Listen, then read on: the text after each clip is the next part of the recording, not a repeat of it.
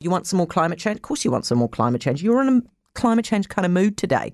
So, Auckland hosted a sold out business and climate conference earlier this week. It was two days of talk on how businesses can lower emissions and adapt to a new world.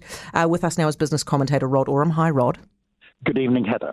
Probably the most um, eventful thing or, or, the most contentious thing that came out was Rod Carr's speech, don't you think?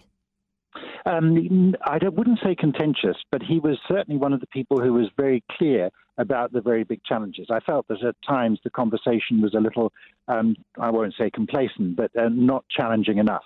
And um, he did some say, say make it very clear, for example, um, that we have to um, get the to a good place on climate by reducing emissions, not just planting and polluting, i.e., just think we can offset everything. And that's a really important message to get across. Do across. you think, but see, so Rod, I feel like he's coming from the point of view, I feel like he's treating this like that's our get out of jail card, right? So off you go, you, you're blinking, will run your, your fossil fueled vehicle and then you plant a few, a few trees to offset it. Is that what we're doing, or are we actually trying to make it a bit, just mitigate things that we can't stop by planting some trees? Um, we don't have that balance right yet. Uh, we've got to move far faster on emissions reduction and be very um, much more um, intentional about what trees we plant where and whether they're harvestable or not. Um, and so there's a whole bunch to sort out there. Um, but at the end of the day, um, around the world, it's got to be emissions reductions rather than just trying to soak up the emissions we continue to make. So he was being really clear, as he always is um, in laying out those issues there. So um, I think that was a very good contribution to the mm. conference. Are businesses being ambitious enough or not? Um, uh, it's improving. Uh, this conference has been running since 2005. I've been at all of one of them, um, and um, but when we compare ourselves with the uh, real leaders in the world, we're not there.